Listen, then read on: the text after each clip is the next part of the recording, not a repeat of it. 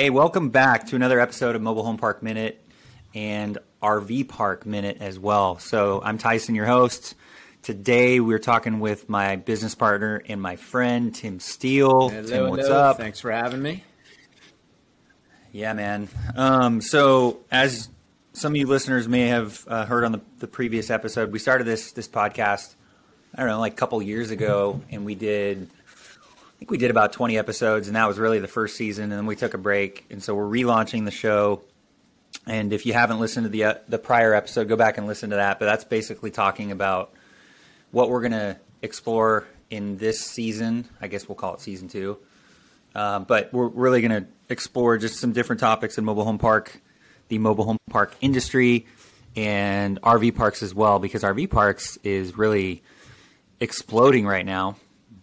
And in this particular episode that Tim and I will do, and, and we're probably going to do others, we, we definitely are going to do others, we're actually going to break down an investment, an R V park investment that he and I bought together. And hopefully this will be this will be uh, something that will be helpful to you guys. I think it's going to be more of a conversation. Um, you know, we're just going to walk through the process of what we did both to start – both to start looking for deals, how we found the deal, what that process looked like. And it was, it, Tim can attest to this, it was pretty painful, um, to say the least.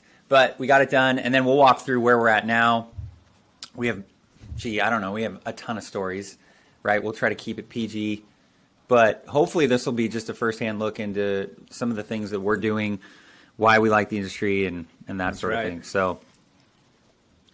yeah. And I don't think either of us really set out when we, I mean, I think Tim and I had been talking about partnering on a, on a, a deal for a few years. We've been at this for a, a while. Tim's a mortgage broker and does a lot of, um, actually you cut your teeth on mobile home parks yeah, back in the day. Yeah. Back, uh, before every lender wanted to lend on them. Uh, it was, it was quite, uh, nice because we, we had the secret sauce, but you know, today it's obviously a little, uh, capital for mobile home communities is, is, is you know, from selling them has just been insanely cheap and uh, a lot of motivation, uh, especially after COVID with the affordable housing. And, and that's what's so attractive about the mobile home communities as well as even these R V parks. But uh, yeah, cut my teeth in mobile home communities yeah. and then capital dried up and it came back with a vengeance. So thank God for that.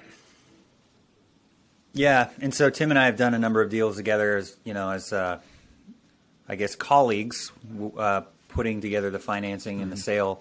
And then so Tim and I had been looking for property, and then we decided we, we really were looking for mobile Gosh, home we parks. We flew around the country for but, what, two years looking at properties? Yeah. Yeah. Had some good stories there and really stumbled on R V parks, um, not by chance, well, not by choice, but really just exploring higher yield. I think that's what a lot of people were looking for in mobile home parks. Certainly the last few years was a higher yield. I think we saw a lot of apartment owners come over and say, hey, I can't find the cap rates and the return that I could before. What are these mobile home parks doing? And I think traditionally you'd had cap rates in the space around ten. That was always sort of the thing, at least as long as I've been around. I'm sure I know they were higher back in like the eighties and nineties. And so now because cap rates have compressed so much and people can't really find the yield, they're starting to turn to other alternative investments. And R V parks now are really exploding onto the scene. And then, I mean, if you look at COVID last year, that really amplified the R V park industry. And now today, there was an article that came out about Thor Industries, I think last week. And Thor makes various different brands of R Vs. Uh, they're they're pretty big. They're a mother company, right? Um, like they're kind of they have Fleetwood right. and all those uh, mm-hmm. you know affordable brands, if you will. Yeah, so there was an article that came out that said they're like, I can't even remember what it was. It was like a billion dollars. They have, they're behind in a billion dollars in orders or something through mm-hmm. next year. But it's just, it's insane. So anyway, we, we stumbled upon this property and uh, it was interesting. But I think the, the reason we were attracted to it was really the cap rate, right? It was, yeah. Um, I think my new saying right now is big cap rate, big problems. You know, more money, more problems. And, you know, it goes without saying that the cap rate compression on the mobile home communities, I want to go back and touch on that. We very much were interested in going after mobile home communities and still are, Uh, but at the time we were finding motivation, uh, not only in ourselves, but with sellers, it was getting a little, yeah, the cap rate compression was, it seemed like every month was getting lower and lower and lower. And there's nothing wrong with that. But with what we were trying to achieve, you stumbled across this R V park in Washington, and the seller's expectations and stuff was putting it around a sixteen cap when we count all income sources. And I want to say it was a thirteen cap with just rental and nightly income. But uh, without getting into too much details, it's very attractive. Um, and we got some pretty good depth for it, but yeah, we're, we're earning it. So, you know, make no mistake, big cap rates, big problems, but they're very temporary, and just getting, getting the property streamlined is, uh, you know, our challenge currently, but it's not impossible. Yeah. So do you think, I mean, I guess, I guess a lot of people are looking at these now too, because, you know, higher cap rates, they, the R V parks have tended to have the higher, highest cap rates when it came to like multi-housing, right? So traditionally R V parks, if they were transient in nature, that is to say they're nightly rentals, those probably would have cap rates of what? Like ten to thirteen? Yeah, on average. Yeah, absolutely. Yeah. Because we got to remember R V parks, um, just like mobile home communities, I mean, you, you can speak better to the mobile home communities. Uh, the density issues, I mean, aside from it, they're great for affordability, but no one's really building them. You know, there's not a lot of people going out and mm-hmm. building these things. A lot of cities aren't allowing it to happen, or counties, wherever you're at. So these R V parks were built in uh, destination areas. And so um, I think underwriting them and looking at them, while they have better yield, a lot of that yield's made um, six, eight months out of the year. I mean, a lot of the yield in this asset type is not consistent twelve months out of the year like you would with an apartment building or a mobile home community. So I hope we don't see too much cap rate compression from a buyer's perspective. Of course, we'd love it if we were to ever sell, but it's, um, yeah, you're not finding R V parks uh, in the dead of, in the middle of metro areas like you do apartment buildings and, and mobile home communities, which is part of the fun, because a lot of these R V parks are in areas that you and I as partners enjoy to visit, even if we didn't own the place. So that's that's just mm-hmm. it. These R V parks are in destination areas. And so, yeah, um, I think you you just have to look at them from a seasonal, get a good idea what their true occupancy is. And, uh, you know, be careful not to think that occupancy could ever be at ninety plus percent with R V parks. Uh, and so mm-hmm. I think cap rates historically had to be ten to thirteen just to get a buyer interested, uh, much less operating one. But I see that changing because, you know, The, the appetite of consumers and renters alike, they're they're okay with less, it seems like these days, and um, this could be a really attractive option. Yeah. Yeah, yeah, it's interesting. Cap rates are compressing a lot. So what's what's interesting too, in the Northwest where we are, you see a lot of R V parks operated as long term. And I don't know what it looks like across the country. I think there's probably similar type assets across the country, but I think certainly out here, a lot more par- uh, R V parks are being run similar to like mobile home parks. Yes, I would agree. And yeah, and you're starting to see that as a trend, even where like a transient R V park will be turned into a, a long-term R V park. It's just a different, it's an easier management play, and thus actually reduces your cap rate even even lower because of the the more stability. But I wouldn't even say stability, it's just an easier operation. I would say stability. I, no, I'd agree with stability. Yeah. Stability. I mean, if you, if you take a transient park and you turn it long-term, you know, you're fixing your income, which is okay. It means you're doing less work, because believe me, you can make a lot more money on these things running them nightly. Uh, however, your expenses are going to be much higher. It, it could be a, well, it's not a management headache. It's running a business. I mean, that's the biggest difference between um, long-term on these things. And uh, by the way, long-term meaning someone living there month to month even is, is deemed long-term. Month to month. Uh, versus nightly rates and trying to capture that, you know, weekend warrior business, if you will, or, you know, the golden years hitting the road, uh, two different business types. Uh, but the nice thing is once you own a park, you can do either. That's really what's, you, you can change it um, if you need to pretty quickly uh, versus some of the other assets we were looking at. Yeah. So, so cap rates now, like traditionally transient R V parks would have been ten to thirteen. And this is probably even as recent as couple mm-hmm. years ago. I see them now, certainly in the Northwest. And again, this is probably different from the Midwest, but they're starting to creep down into the eight to ten range, which is a very interesting thing. The long-term R V parks, you probably could have sold those year, you know, a few years ago for eight cap, right? Like somewhere in the, the seven and a half to eight and a half cap rate. Again, because they're a little bit more right. stable. They're treated as such with regard to mobile home park, uh, uh, similar to a mobile home park. I would also add too, and we can talk about this later, but like Oregon and Washington, the way they recognize the tenant in an yes. R V park, it's not much different than a mobile home park if you're not keeping it transient. Um, but before we go there, so in cap rates now on these long-term R V parks, I mean, we're seeing these trade at, you know, six, six and a half caps if they're in, in well-located areas. And so, you know, we've got a property we're listing for sale that's a that's got a big component of R V and storage, and that's going to be below a six wow. cap. And a lot of people can't fathom that, and I don't blame them.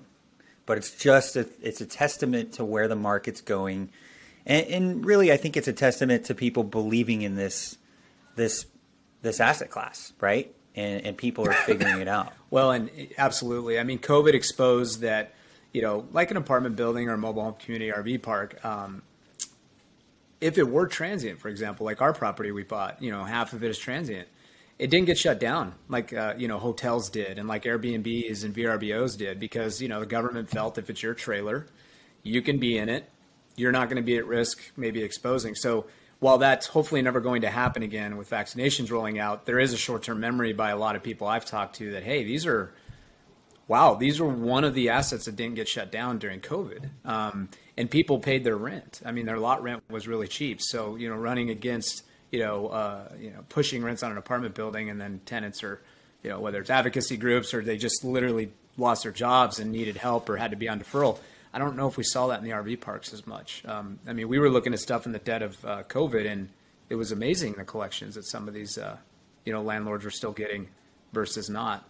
Um, but I want to back up to your point about, uh, you know, the states, and we don't have to get into the details, but I just, you touched on the fact that, you know, a lot more R V parks are long-term up here in the Northwest. And the more people, you know, go to these parks and want to be long-term and be treated as tenants, we're going to see more, I think, intervention by the government to make sure they may have the mobile home community landlord-tenant mm-hmm. law.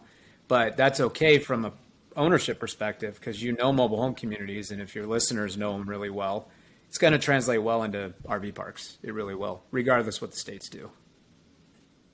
Yeah, that's right. And we should mention that we're actually based out of Portland, Oregon. Yeah. So for anyone listening, not not aware of where we're at, that's that's where we're at.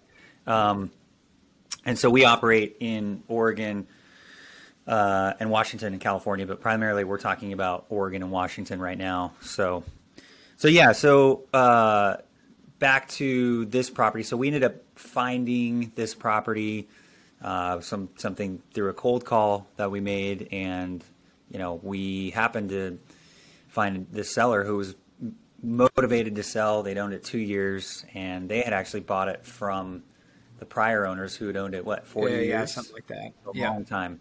Yeah. And so, again, it was an opportunity we saw, and once we looked at the numbers, we got excited about it. This property also has a different component to it as, re- as well. Right there. Yeah. Uh, if you all know Schitt's Creek right now, it's uh, – June twenty twenty-one, that's a Netflix episode. It's uh, I like to reference that because that's the best way I can describe what's on our property. That is a twelve-unit motel. So, yeah, it, it, a lot of people hopefully know what that is. But if not, it's it's a motel. And, you know, cash cow. I mean, that little twelve-unit motel does really well, but it it's pretty labor-intensive because, you know, we're not going to turn them into apartments. So, yeah, so that that's definitely a different component. And, um, you know, part of what we're talking about wouldn't necessarily apply to all R V parks if it's just an mm-hmm. R V park, but we really have two businesses in one, and we'll focus primarily on the R V park component because running a motel is totally yeah. different, but they're complementary in some ways. I think if you continue to operate it as transient, and, and we'll, you know, we'll add color to it based on our experience of it. Um, so anyway, you know, and we'll get into the specifics, I think, on, on future episodes, walking through the process, but in today's show, I thought we would just continue to focus on, you know, why we why we pursued the asset, and then why we think this is going to continue to be something that we'll see in high demand. I mean, one of the reasons too is we think the future of these, these assets is con- is going to continue to be strong. Absolutely, right? And, and, you know, like you said earlier, I am a commercial mortgage broker by day. And so I want to talk about the capital a little bit uh, with respect to these assets. Um, it's not getting as easy as maybe we saw with mobile home communities in the last couple of years. It is still a little more difficult, but not impossible. And I think you have a lot of sellers used to it being, you know, kind of seller carry, you're transacting with handshakes. But the, the conventional lending is really stepping up for these assets. And that's what was attractive for us to, to take this property down, while we were most attractive mm-hmm. to the R V component. You know, we took the motel component just because we were able to get attractive financing for the mix. But I will say that uh, to your point, I think you take the motel out of it, this R V park was around a ten or eleven cap, if I remember. And so it, it didn't matter. I mean, operation operations, uh, two different styles of operations. Practically, it's it's really running an R V park. And, uh, you know, for us, it was uh, really good timing. Yeah. So what what is your biggest reason you think why the future of R V parks is bright? I mean, t- talk to me about the upside you see in this asset class and why you think more people are going to get into it. And just, I don't know, give me your thoughts on well, that. Well, um, it's a great question. I think I have two answers for that. Um, the first the first answer is the affordability crisis in, in, in our market mm-hmm. specifically. And uh, people willing to live with less if it, if they can call it theirs. And so, you know, right now someone could come to our park and have utilities and Wi-Fi and everything paid for on a what five hundred ninety-five dollars a month, you know, rent, and you know they have their own place. So I think that was the start of it. Um, you still have to live in smaller space, and you're not in a home. But I'm seeing this this change in this you know movement of people being okay with less. And being okay with domestic travel. I mean, one thing we're seeing at our park is people mm-hmm. are coming and paying for a whole year and they're calling it their vacation home, right? So, you know, yeah. I, I think the second point is with COVID coming in, people aren't traveling. I mean, they can't travel. A lot of countries, you can't get on a plane and go do what we did historically. And so I feel like we're going back to some of our roots from a consumer's perspective to go take families, take yourself, whatever you're doing, and travel in these parks. And so that's throwing demand through the roof. And, uh, And I don't see that going away. I mean, we've seen we've seen it in the past, and I think historically the biggest opportunity for your listeners are these assets ran and they were analyzed based on, you know, retirement economics, like who's retiring, who's going to come to this, you know, snowbirding down in the desert in the wintertime versus coming up here in the Northwest in the summertime. You know, I, I feel like now there's a good blend of uh, people are willing to live in these things full time, twelve months a year. And uh, that's a huge opportunity if you can get into the parks and get them cleaned up. Because, again, we're coming off of history where these deals weren't easy to finance. And these, these owners are – I mean, the seller on our property was pretty analog, if you want to call it that. I mean, he hand-wrote everything and he, he had nice P and L's. But uh, there's a lot of opportunity there for us. And I think more parks will be like that, um, both demand and upside. Yeah. yeah. Well, and the financing too. I think you touched on it a little bit, but financing's been, I mean, it's probably better than it's ever been for these assets, Absolutely. Right? Absolutely. Yep. So I think as financing gets better, you see, you tend to see values go up.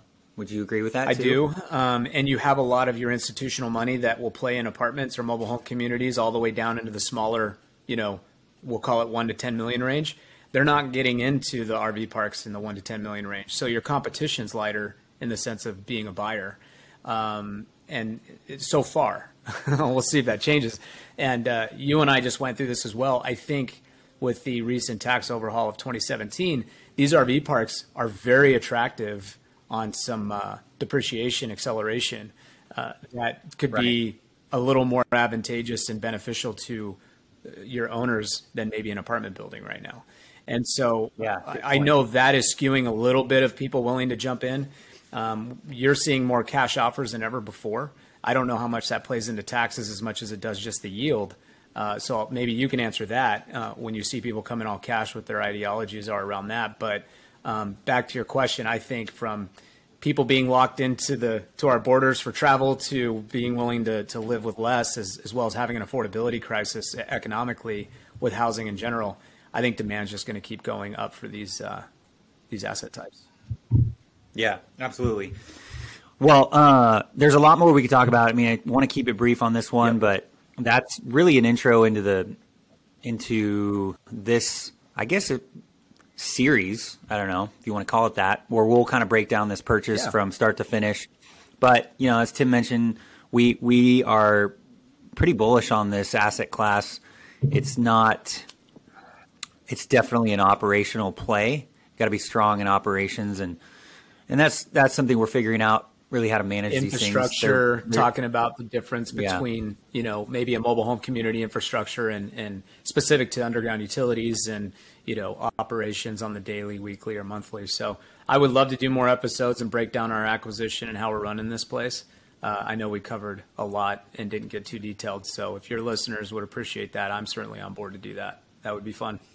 Yeah.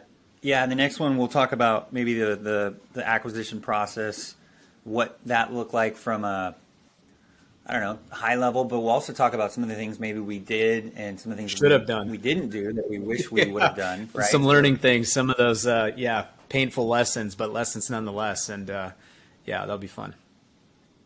Cool. All right. Well, uh, thanks everyone for listening. We'll see you on the next episode. Thanks.